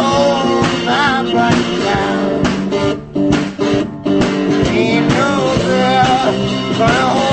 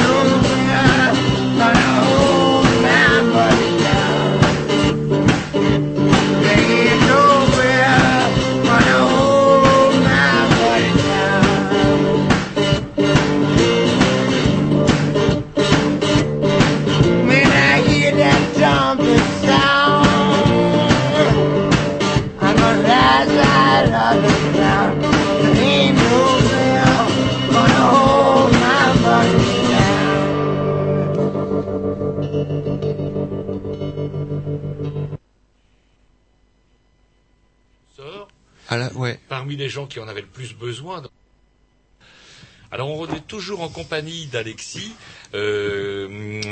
Delphine et Marion ne sont pas là. Et comment pour donc l'album Sans maison, La Cité des Abeilles, paru aux éditions Delcourt, en compagnie d'Alexis, le dessinateur. Et nous parlions tout à l'heure donc justement de votre choix de vous inspirer quand même. Il y a énormément de ressorts dramatiques. Hein. Ce n'est pas un- une œuvre seulement documentaire. Il y a quand même pas mal de ressorts dramatiques, les gamins qui se tapent dessus Ouais. et tout, les tensions, comme vous nous disiez tout à l'heure avant le disque. Euh, sur oui, justement, bah, ce qui m'a surpris quand, ouais, quand j'ai lu le, le livre, en fait, on présente, on a l'impression vu l'extérieur, c'est vraiment un mouvement solidaire, etc. Et pas tout à fait. euh, le- Il y a eu des frictions quand Il y a même, eu euh, des frictions, qui ouais. apparaissent en filigrane, et même plus qu'en filigrane dans la, la bande dessinée. Là. Ouais. Ben justement, on voulait. euh, Bon, en plus c'est un peu compliqué qu'il n'y ait pas de friction pendant quatre ans de travail Oui, euh, comme ça euh, et et on voulait faire ressortir ça et sans, justement pour pas montrer que c'était tout rose et, et il y a tout un journal qu'ils ont tenu pendant la création des maisons qui s'appelait Essor et qui qui explique un peu tout ça justement. À des moments ils disent bah justement ça serait pas mal qu'il y en ait qui qui arrêtent de picoler sur le terrain parce que ça bosse moins. Et après donc euh, tout ça c'est expliqué au jour le jour un peu dans, dans ces journaux-là et donc on a puisé des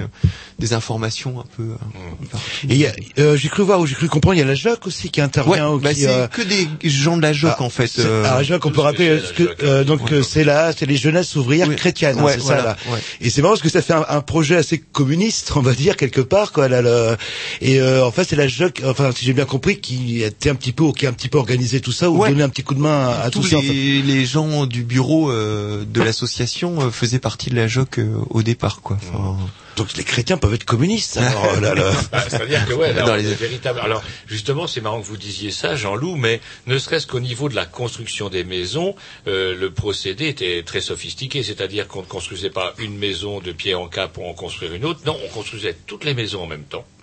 On faisait tous les travaux de fondation en même temps. Après, on levait les murs en même temps, et etc., etc. Puis alors, petit à petit, au fur et à mesure que les maisons se terminaient, on tirait au sort la, ouais. parmi les gens qui en avaient le plus besoin. Donc, il y avait, c'était quoi les critères? À la fin, en fait, le tirage était euh, fait. Il y avait bah, les critères, il y avait le, le nombre de gens par famille, euh, et après c'était, il y a eu un tirage au sort, euh, justement pour que les personnes continuent à travailler avec le même emballement sur les maisons, quoi. Enfin, qu'il n'y ait pas de backlage. euh, Ah, donc voilà. Et je sais pas en, en France, bon, c'est un, un mouvement national, ça, la- les maisons Ouais, castors. en fait. c'est les castors de l'Ouest. euh, Oui, donc euh, c'est vraiment euh, t- sur tout l'Ouest de la France. Je suis pas sûr que ça existe, euh, ou peut-être sous une autre forme. euh, Et est-ce qu'il y a eu des projets, euh, des hommes de projets qui n'ont pas abouti finalement Ah, euh, ça, je justement sais pas trop. Mais il y en a un peu partout. Je vois, nous, on habite en Mayenne, euh, à Cran, et il y a un quartier castor. Il y a un quartier castor à Poitiers, à Niort. Il y en a vraiment. euh, Ou, à Rennes, ce qui est assez paradoxal, ça vaut une petite fortune euh, aujourd'hui, alors que c'est censé être des maisons ouvrières euh, à la base, quoi. Là, Et euh, Ah, moi, une petite critique. Alors, vous allez me dire, c'est un détail. Donc, euh, l'action se, passe bien à Quimper. et en lisant le, bah, les différents dialogues des personnages, j'ai pas retrouvé Quimper, en fait. J'ai Ah, pas retrouvé. la façon de parler. Voilà, les bretonismes. Maintenant que c'est rentré dans le dictionnaire, c'est rentré dans le dictionnaire. Le, mot bretonisme. Euh, Est-ce que c'est un parti pris ou euh, Ah, je pense que- euh, pour rendre le livre peut-être plus universel ou plus euh, national ou Ah, euh, c'est- bon, c'est bon, après c'est Delphine qui a écrit et euh, mais oui il y a un côté aussi où on parle un peu comme enfin on veut Bah, parler comme les Français. écrire comme tout le monde quoi enfin si on pour que ça soit le plus compréhensible possible essayer de faire passer le, le- les idées le plus facilement Ah, possible un aussi Bretonisme euh, ou deux aurait donné une petite euh, couleur locale peut-être on avait quoi. fait euh, ça euh, dans Plogoff, on avait mis quelques, il y en avait et dans je me- il y en avait un peu plus, et on s'était fait euh, corriger euh, C'est vrai, à la correction. Par euh, Ouais, ouais, par les, bah, vous ils nous avaient dit, bah là, faudrait que ça soit plus, c'est vraiment tablé sur le fait que tout le monde comprenne, quoi. Oui, oui, oui. que ça soit, donc, euh, C'est un peu dommage quelque part parce que même s'il parlait français, c'est vrai qu'effectivement quelques expressions, etc. Bah auraient ouais. donner euh, davantage. en plus Delphine, elle a fait, euh, elle a fait breton euh, à l'école, hein, donc. Bah oui. c'est- assez vrai, c'est un peu un crève-cœur quelque part. Allez, je, je lui en parlerai pour le coup. Allez, on s'écoute un petit disque.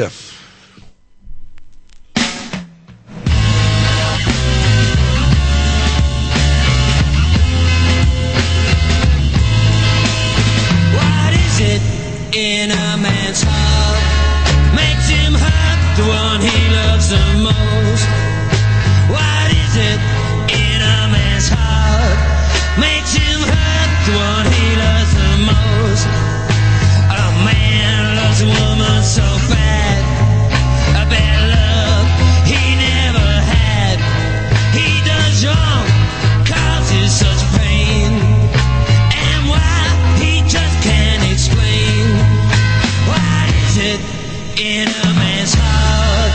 Makes him hurt the one he loves the most. What is it in a man's heart? Makes him hurt the one he loves the most. Sometimes he's weak when he should be strong. And he does things he knows to be wrong.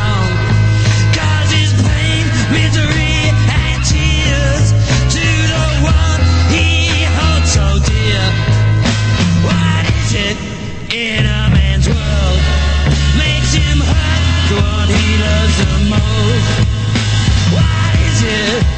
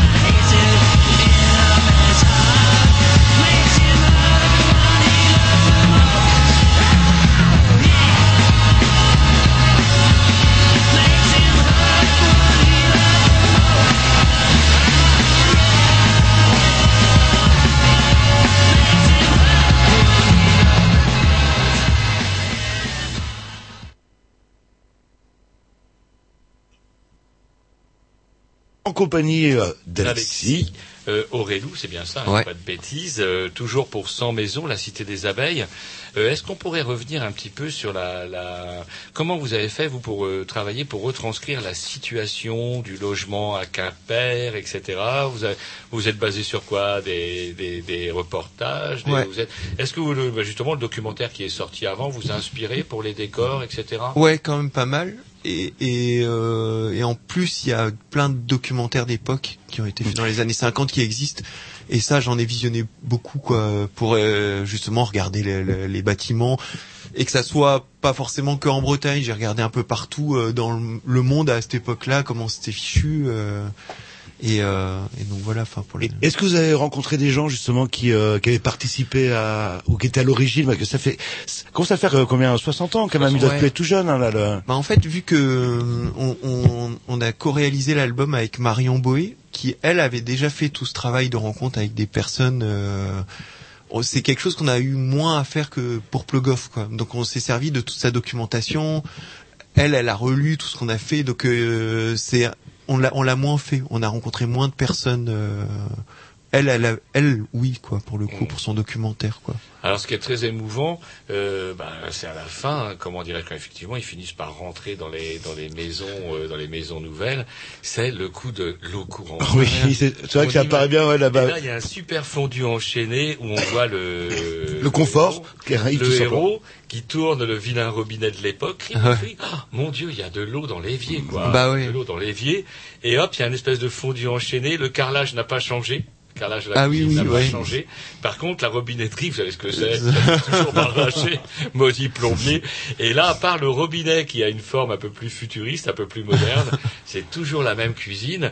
Et aujourd'hui, on a du mal à imaginer la, la difficulté que ça pouvait être de vivre avec femmes, enfants, parfois plusieurs familles dans la même baraque, les chambres séparées par un simple rideau, Bah oui. sans l'eau courante. Et ils allaient chercher l'eau euh, à la fontaine en bas avec des seaux.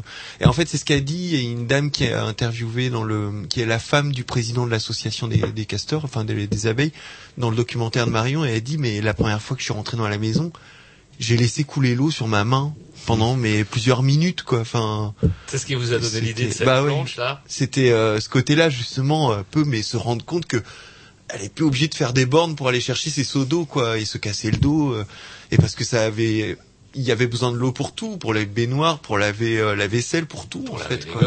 Et c'est vrai qu'on se rend pas compte de ça quoi. Enfin, nous on, on est né avec des robinets à la maison. enfin. Pour les gosses, euh, c'était pas compliqué. On prenait une grande bassine, en fait. On commençait par le plus grand et on terminait par le petit. Il fallait quand même aller C'était la, c'était la même eau. Et si vous étiez le cadet, bah, je sais pas sûr que vous soyez le plus propre. Euh, c'était ça le problème. On n'était pas ouais, ouais, mais bon, au moins vous étiez. Ah oui, vous changiez l'eau, vous, chez vous, entre les deux bassines, là. Bah, j'avais l'eau courante, moi. J'ai pas vécu, euh, je n'ai pas connu, fort heureusement, et la joie des gamins qui ont, ah, j'ai ma chambre. j'ai ma Ouais, chambre. aussi, il y avait ce côté-là. Ouais, ouais, ouais. Mais c'est vrai que, enfin, c'est dingue en fait. Même euh, se rendre compte qu'ils dormaient à plusieurs dans une seule pièce. euh, Enfin, et, c'est vrai que dans les photos d'époque, on se rend vachement compte de ça, quoi. Enfin, on voit, il y a la, la- le salon en gros avec la pièce de, de cuisine. euh, et il y a des lits partout, en fait. euh, Il y a des rideaux euh, un peu dépareillés. Alors j'ai une question, je ne sais pas si vous aurez la réponse, mais bon, le, le problème du mal logement, il existe encore. Ouais. Hein, C'est pas un problème qui est complètement résolu. On a des tas de quartiers, particulièrement des baraques insalubres, des marchands de sommeil, notamment dans les grandes villes, Paris, Lyon, Marseille, etc. Euh, Est-ce que ce, le- les castors existent toujours hein, Les castors de l'Ouest existent Ouais. toujours, mais c'est plus où on s'y inscrit pour pouvoir bénéficier de, prix réduits Ouais. chez les fournisseurs, etc. Je le sais parce que je m'y étais inscrit moi, quand j'ai acheté ma baraque. et ça nous permettait d'avoir des prix chez différents fournisseurs, on payait une adhésion et puis pouf. euh. Mais est-ce qu'il existe encore ce genre de... Parce que quand on les entend parler, tout est super bien organisé, etc. Ça me fait penser un petit peu à ce que tout ce que pas mal de jeunes essayent de recréer à travers les, les fameux copains Jean-Loup, là, les zadistes. Ouais, ouais. Ah, En fait, c'est rigolo. euh, le, en notre prochain projet, il est un peu là-dessus sur euh, comment on fait, on ferait maintenant, en fait. euh, et euh, on sent maintenant qu'il y a quelque chose comme ça, enfin de justement une sorte de solidarité qui est en train de renaître presque, euh, euh, où tout le monde s'entraide. Euh, donc je, ça prend Oui, des formes différentes. Il y a eu euh. une émission de télé, euh, justement. Le... Ah, j'ai pas la télé pour le coup. Il y a les, ouais, ce genre euh, maçon du cœur, etc. Ouais, les, où, maçons du cœur, les maçons du cœur, ça. voilà, où justement il y a solidarité, mais après je pense qu'il y a beaucoup, c'est beaucoup scénarisé. euh, tout Ouais, ça, là, là. Ouais, ouais. C'est qu'une famille de temps en temps qui en profite sur quels critères, on ne sait pas. Tandis que là, c'est mais un gros. il, paraît qu'il y a une famille, il y a eu un scandale où on leur a refait sa maison de A à Z, un vieux taulier, etc. Non, ils l'ont vendu six mois après. Ah ouais, d'accord. Oh, que- Non, Tous ensemble, bah, j'ai cherché le nom de l'émission aussi, euh, là, là, Jean je vois dans les quartiers, euh, j'en parlais avec quelqu'un là il y a pas longtemps. Ils, par exemple, ils mettent des autocollants sur leur boîte, boîte aux lettres pour dire bah voilà, euh, tu achètes pas une perceuse, j'en ai une. euh, achète pas une tondeuse, j'en ai une. Donc euh, en fait, c'est des sortes de petites signalétiques où les gens peuvent aller voir tel voisin, même s'ils le connaissent pas, pour lui emprunter tel outil ou tel outil. Et donc ça rentre un peu dans ces, ce côté un peu solidaire justement de se dire bah voilà on on n'est pas obligé de claquer euh, plein de ronds, euh, on peut s'aider aussi euh, à ce niveau-là quoi. Enfin, On, on s'écoute un petit disque et on prend notre On va conversation. en mettre combien de dix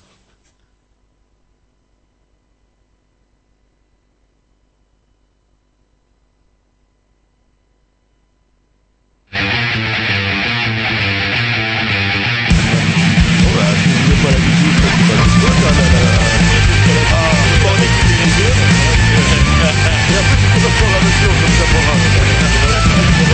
that I had the money, running out of friends. I caught from the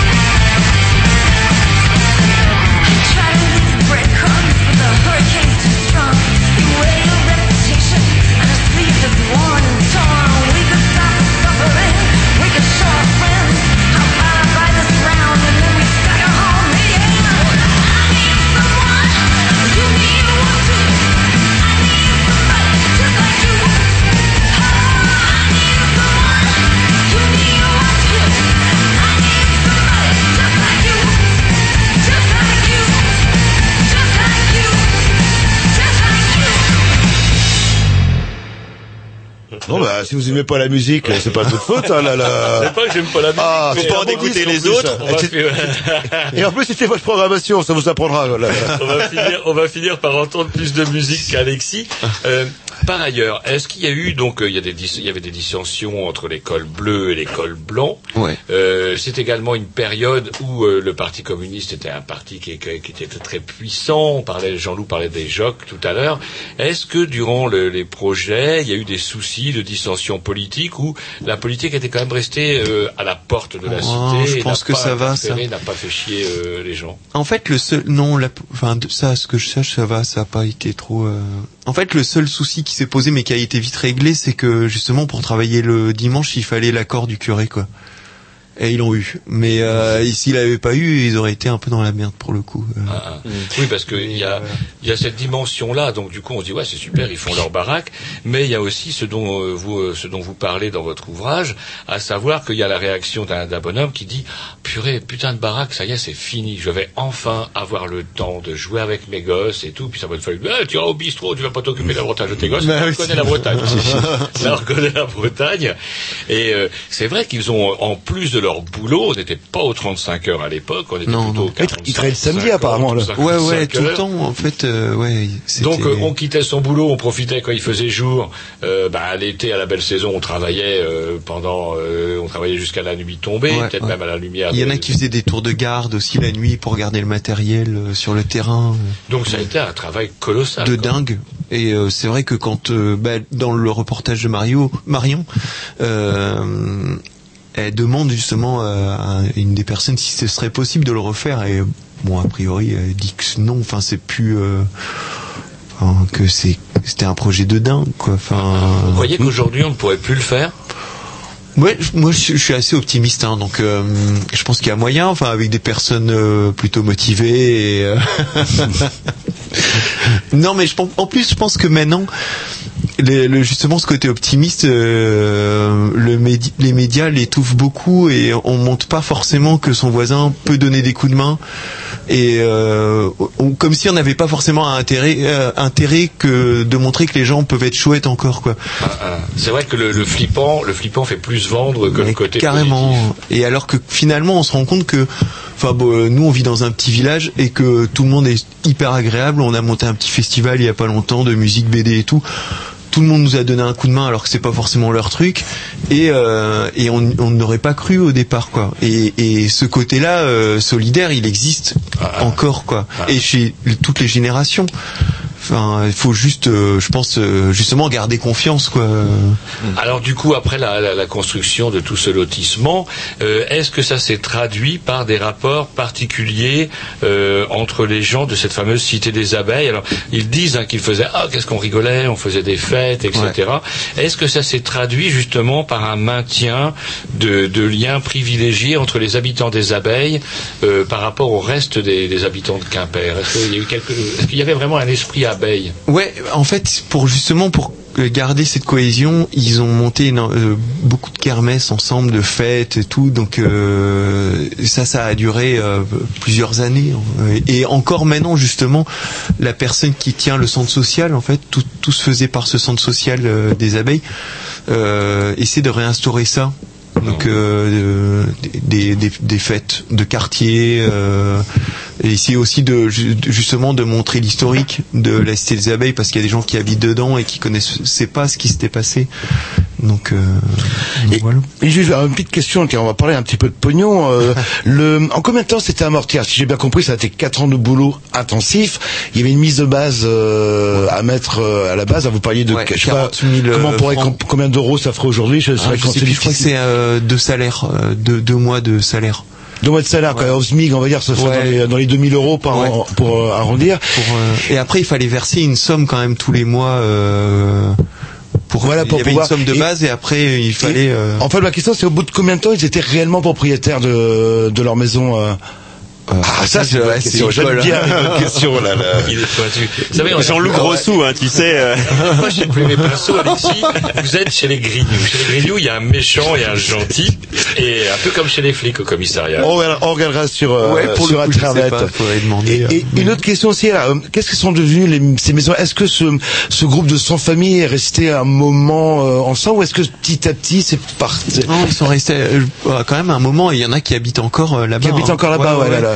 Il y a une trentaine euh, de femmes qui habitent encore là-bas, quoi. Enfin, je crois qu'ils sont sept hommes et une trentaine de femmes. Donc ça, sur une centaine, ça fait pas mal encore. Ils doivent commencer à avoir un peu de bouteille. Ouais, ils ont Les abeilles, c'est 60. 80, Donc ouais, c'est vraiment au moins 80 balais, ouais. 80, 90 balais, ouais. Ah, Dans ces eaux-là. Et euh, qu'est devenu le quartier? Est-ce que c'est euh, c'est un quartier qui est resté populaire ou au contraire euh, Bah, bah, qui s'est un petit peu embourgeoisé avec euh, le Oh non, pas en bourgeoisie, c'est assez populaire. Et, je- et le, le- justement, la personne qui tient le, le centre social essaie de, de refaire revivre euh, ce quartier-là, quoi. Enfin, là, euh, ils ont fêté les 60, 60 ans l'an dernier.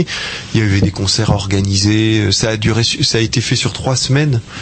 Et je suis pas sûr qu'il y ait eu trop ça les années d'avant, quoi.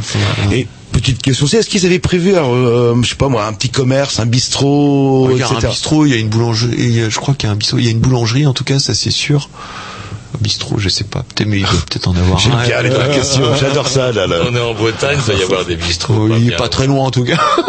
Alors, ça, a- ça a été quoi les, Vous avez donc c'est un ouvrage qui est sorti quand même depuis quelque temps déjà. Depuis février. euh, Depuis février. euh, début février. Début février. Donc euh, vous avez fait des salons déjà. Vous avez rencontré des. On est allé à Quimper euh, pour dédicacer. Et alors? Et bon, c'était, euh, on a, ouais, il y avait 70, 80 personnes quoi. Ah bien. Ouais, ouais, c'était chouette. Et pour le coup, il y a- on a, on a fait des bouquins pour tous les survivants, euh, donc c'était rigolo. Il y en a qui sont venus et tout. Comment vous avez réussi à vendre ce projet-là, Monsieur Delcourt? Parce qu'à chaque fois, vous m'étonnez un peu, euh, Monsieur Aurélou, parce que pour avoir rencontré Monsieur Delcourt une fois, on va pas dire du mal des absents, mais c'est quand même Il, il est pas facile, c'est ça. C'est un grand patron, hein, c'est un grand patron.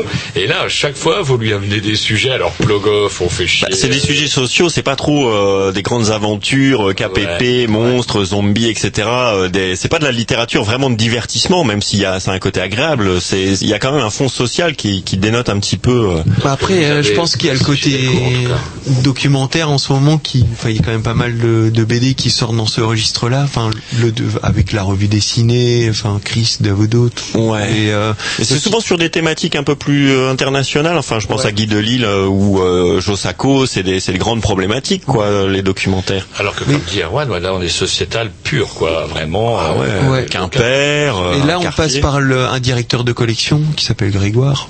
Et euh, donc euh, lui euh, euh, a défendu ces projets-là auprès de Guy Delcourt. Quoi. Voilà. Après, On s'écoute un petit disque. Alors, attendez, justement, puisqu'on parlait de collection avant de ce petit disque-là, il faut préciser quand même pour les auteurs qu'il s'agit d'un petit ouvrage. Hein, c'est pas l'ouvrage classique Delcourt, je tiens à le préciser, comme Ouais, Plogoff d'ailleurs. Hein, vous savez, ce format franco-belge, pouf pouf, euh, pas très épais.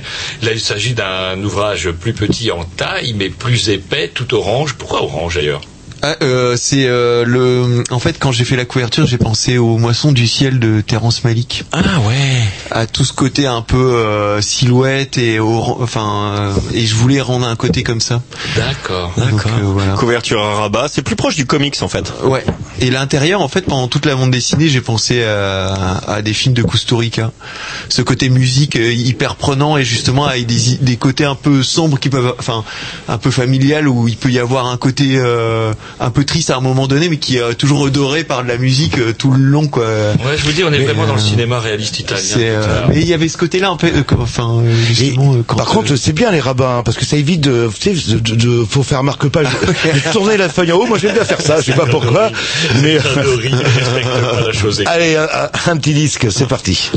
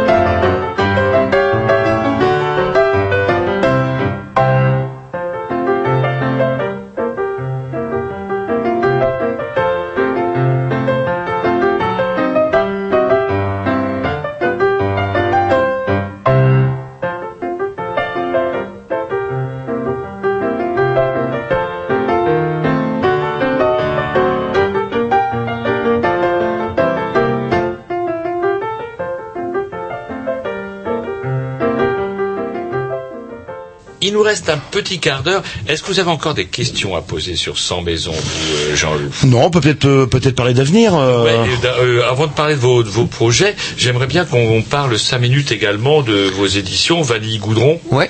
Donc c'est une maison d'édition. On en avait parlé un petit peu la dernière fois que vous étiez venu. Ouais. Euh, Est-ce que vous pouvez nous en dire deux mots? En fait, vous c'est lancez dans la- dans la- l'aventure éditoriale, sachant qu'aujourd'hui il y a plus de 4000 titres de BD qui paraissent. Vous n'avez peur de rien, dites-moi. mais c'est euh, c'est pour ça. Tremble Delcourt, rigoler. tremble. En fait, c'est euh, on a commencé ça à Bruxelles euh, en 2009. Euh, on était une bande. Bah, on l'a. C'est Jukebox. On le. La revue s'appelle Jukebox, donc aux éditions Vanille Goudron, et on a créé ça avec Delphine. On était une bande d'auteurs où à l'époque on n'avait pas forcément de contrat et euh, justement ça permettait de continuer à travailler et on avait tous un réseau euh, d'au- d'autres copains qui faisaient de la bande dessinée. Et donc euh, bah, Jurg là, qui, qui est à Bruxelles est un des piliers de, depuis le début quoi avec Besseron aussi Mezzo euh, on a eu pas mal de de- d'auteurs en fait qui ont participé. même, Ouais ouais, on a eu bah, Riff Rebs a fait la couverture du troisième. Aussi on a eu. Donc et après bon c'était pas mal. C'est assez lié. euh, on est, on, on- on- à chaque fois qu'on sortait un, une- un recueil, on faisait des concerts aussi. Donc on était, on est, on tous un peu liés à la musique. Soit on l'aime bien, soit il y en a qui en font. D'accord. Vous en euh, faites vous-même oui, depuis pas longtemps. Ouais. Delphine fait de la batterie, elle s'y est mis un, un an et demi. Et, vous moi la, gui- euh, la guitare. C'est quoi vos styles de musique euh, préférés? Oh, moi je suis rock'n'roll, euh, enfin euh, de, de trucs bourrins, Sepultura jusqu'à jusqu'à aux années 80, enfin euh, donc. euh, J'espère que vous faites pas vos répétitions dans les- dans les maisons Castor. Eh ça non, va bah, c'est pas loin en problèmes, même là. temps.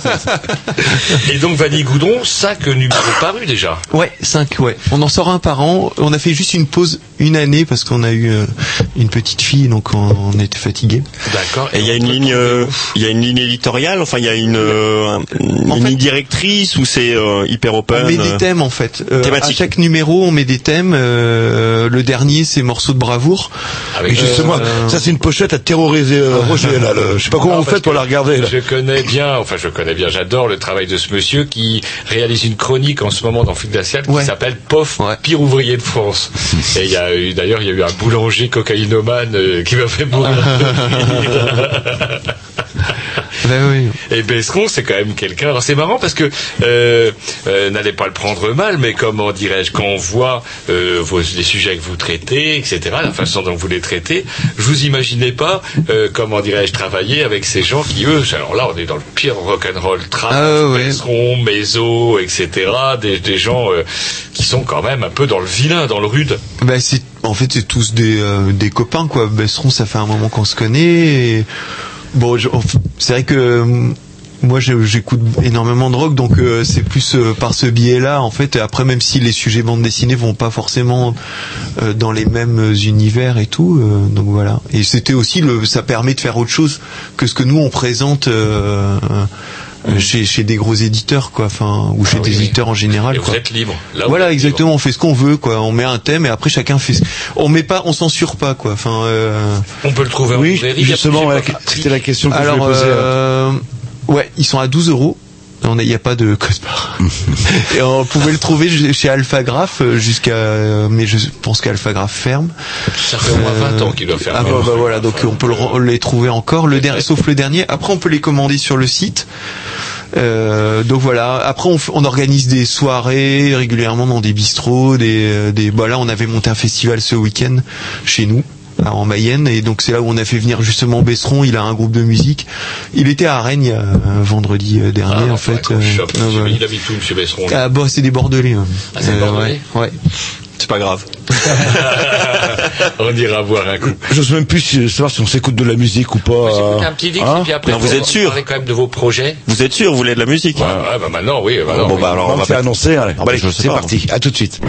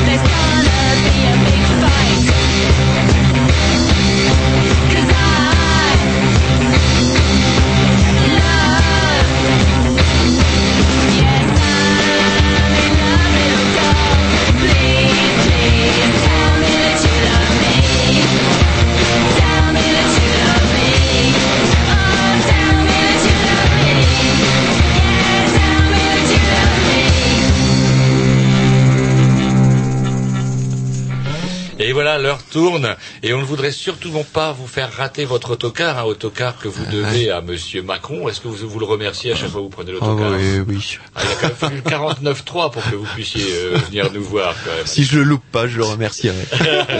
Alors vous travaillez sur quoi? Vous avez vaguement dit tout à l'heure que vous commenciez à travailler sur autre chose, on vous a coupé, ça c'est normal, on n'est pas poli.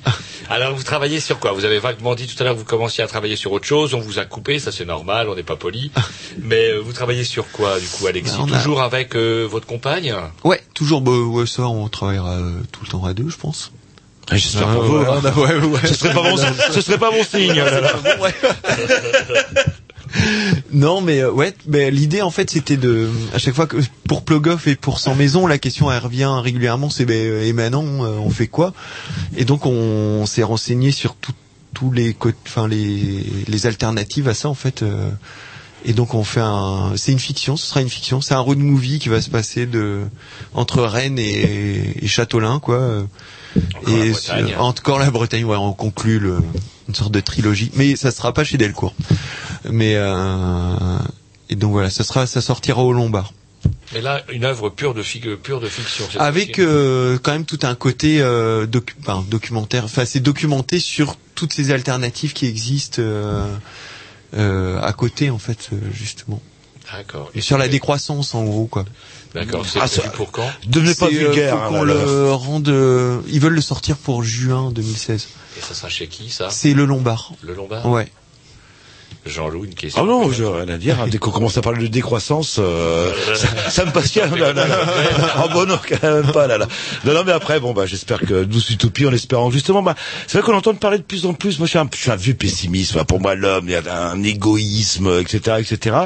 Et c'est vrai, vous parlez un peu bah, de tous ces mouvements un petit peu solidaires euh, euh, qui commencent à se développer. euh, et tout ce que je souhaite, c'est que Que ça marche. T'as t'as Jules, hein, forcément. Bah ouais, ouais. Je, vous jure, Roger, je vous jure. Ne regardez pas comme ça, là. là. Il peut vous arriver, même chez le pire des hommes, il reste encore un, un fond de bon, un fond de bon, bien. Peut-être en grattant, en cherchant bien. On va retrouver, vous allez nous donner hors antenne tous les liens dont on aura besoin afin de découvrir euh, les productions des éditions Vanille Goudron. Les éditions Vanille Goudron, c'est juste Jukebox ou alors euh, vous avez publié des albums Il y a à eu un, un petit bouquin pour enfants qui est sorti et euh, donc voilà, on a d'autres projets euh, de faire des sortes de petites collections d'auteurs, monographies. Il y en a deux sur des tatoueurs et euh, illustrateurs qui sont prévus en fait. Ah, bah, les tatouages, ça va vous intéresser. Voilà. Ça, justement, Jean-Loup, je tenais à vous montrer celui-là, le Jukebox numéro 4, au bordel, euh, dont le dessin de couverture est réalisé par un, un tatoueur. Ouais, Joe Moutatou euh, d'Angoulême. Et donc c'est lui- sur lui un des, une des monographies et une sur Jurg qui est auteur de bande dessinée et aussi tatoueur en fait. euh, Ah, il est tatoueur Ouais. aussi, Jurg. Ouais. Ah, donc Jurg, c'est bien un monsieur qui dessine un, trait hyper coloré avec des personnages. Ouais, il y a, il y a, il y a- il est dans tout aussi, tous les jukebox. euh, D'accord. Et en fait, vous, moi qui suis de l'autre côté de, enfin de, de la table, puisque je suis derrière les boutons, je vois votre euh, joli tronc sur votre Ah oui, avant-bras. mais Là, vous avez un énorme tatouage, très très chouette. Vous avez bien le tatouage Bah oui, c'est quelque chose qui est, euh, je trouve chouette. Enfin, euh, et en plus, bah les personnes qui m'ont fait vraiment aller, euh, enfin m'intéresser à ça, c'est Jurg. Je m'intéressais pas forcément plus que ça au début et euh, voilà, enfin, de plus en plus. Et ça, il y a des, des bonnes idées, vous qui voulez vous faire un tatouage euh, dit style américain. hein. vous pourrez peut-être vous inspirer de, de quelques. euh, celui-là. Il est pas mal, celui-là j'aime bien aussi. Voilà, là. Ouais, tout l'univers. Ouais. C'est marrant, ce, style qui revient à la mode. euh. Depuis l'année dernière, il existe la convention du tatouage à Rennes. Ah, je savais pas qu'il y en avait une. à on Rennes. avait couvert ça avec Jean-Loup, on avait interviewé les organisatrices. Ça nous a valu euh, d'ailleurs une entrée gratuite et deux tatouages. Ah, Voilà, oui, deux gratuits. tatouages Sauf que c'est- ils se faisaient les essais, c'était pas bon. Tatouage de prisonnier. De prisonnier, ouais. Vous auriez pu devenir tatoueur si vous n'étiez pas devenu dessinateur? Non, moi non. Non. Parce que j'ai pas le style de dessin qui va avec. euh, Non mais ça pas, euh, ouais, Justement, ouais. le- dans ce salon du tatouage, là, il y avait énormément de styles différents, de- du style hyper réaliste au style américain, etc. Il y avait énormément pas, de, il y avait toute après, une ouais, palette. j'ai pas pensé plus que ça, mais euh... Ah, bah, après à essayer, ça me ferait rigoler d'essayer pour le coup euh, de. Mais euh, Et Roger volontaire, je pense. Là, là. Où il faut de la peau de cochon. Il paraît que ça marche très très bien sur la peau de cochon pour Oui, euh, d'ailleurs, d'accord. comment je, je ne le savais pas, Jean-Loup me l'avait appris et ma Miss Atomique, d'ailleurs, que nous, une des organisatrices donc, de ce festival, nous l'avait confirmé, euh, pour s'entraîner, de, des, des apprentis tatoueuses ou tatoueurs s'entraînent sur la peau de porc. Mais je crois que les chirurgiens aussi. aussi, hein. euh, Voilà, ouais. je crois que les, parce que Et- ça a la même résistance, enfin la même. La même consistance ouais, hein, ouais. avec la peau humaine. Ouais, c'est pour ça qu'il faut pas manger de cochon. hein. C'est pas ça. Là, c'est comme si on mangeait de l'homme. Et euh, ouais, il y aura une deuxième aussi, enfin on en parlera plus tard, une deuxième convention aussi qui va être organisée au, au début, au début juin. Voilà, le, voilà. Bon, par contre, évitez de vous faire tatouer avant l'été, c'est pas une super idée en général, euh, oui, parce que ça s'abîme au soleil. Moins que comment vous viviez dans votre cave, et là, ça Ah. pose absolument aucun problème, sauf de champignons, peut-être. On vous remercie, Alexis. Vous donnerez bien le, le bonjour, euh, comment, à votre euh, compagne, donc euh, Delphine. Je, je relis pour et également à Marion. Où est-ce qu'on peut le voir, le documentaire de Marion? Il est sur Internet? Ouais, il, il- il- en- oui, oui, il y a moyen de le trouver sur Internet, ouais. Et les, la boîte de production, c'est une, une boîte de prod rennaise qui s'appelle Candela. D'accord. Donc voilà. Après, nous, on l'a en dédicace euh, régulièrement. Enfin, on, on peut- on le vend en même temps que que le bouquin, quoi. Donc un ouvrage qui s'appelle Sans maison, la cité des abeilles, chez Delcourt, et on trouve ça partout. Ouais, partout. Normalement. hein, si- eh ben, Toutes les bonnes maisons d'édition, euh, toutes les bonnes maisons, les bonnes librairies, on va dire. on vous remercie, à bientôt. Au revoir.